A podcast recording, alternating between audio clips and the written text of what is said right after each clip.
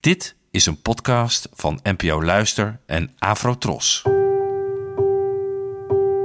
Poëzie vandaag. Met Ellen Dekwits.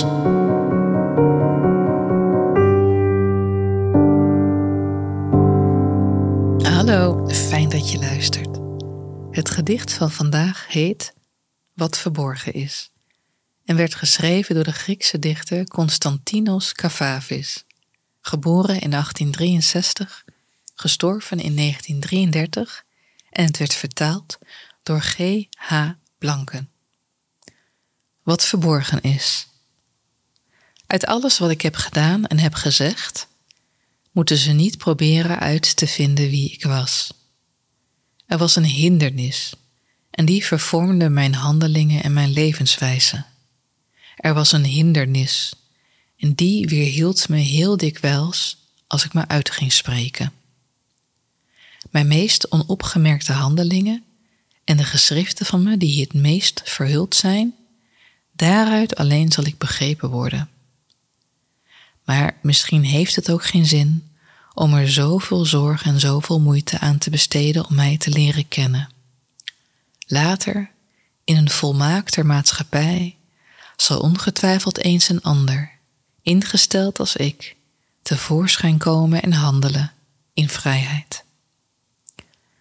Mijn grootmoeder zei altijd dat een mens uit twee delen bestaat: een zichtbaar deel en een onzichtbaar deel. Het eerste deel is wat mensen van je meekrijgen.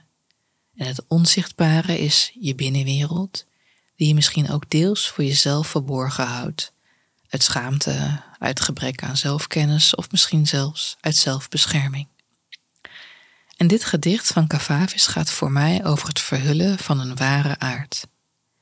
Er wordt gesteld dat je deze persoon niet kan afrekenen op basis van diens daden en diens uitspraken, en eigenlijk ook niet op hoe hij leefde, want dat was hij allemaal niet echt. En juist uit de meest onopgemerkte handelingen, zo staat er in dit gedicht te lezen, kan zijn ware zelf worden begrepen. Uit dit vers komt iemand naar voren die zich afschermt, die niet helemaal zichzelf durft te zijn. Tot twee keer toe is er sprake van een zogenaamde hindernis waardoor hij niet kan zijn wat hij is. En het is onduidelijk wat deze hindernis precies is, maar het belemmert de hoofdpersoon om zich helemaal te uiten wel. Hij kan alleen maar zichzelf zijn in een volmaakter maatschappij, wat suggereert dat hij zich daar op het moment van spreken dus niet in bevindt.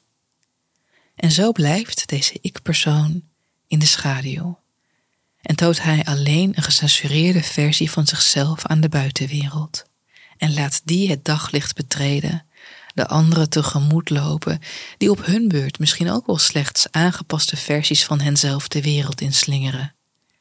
En zo lachen de mensen vrolijk naar elkaar, voelen ze zich eindelijk veilig en blijft het de vraag ten koste van wat deze veiligheid is bereikt, en vooral of dat het waard was. Bedankt voor het luisteren en tot de volgende keer. Afro Tros, de omroep voor ons.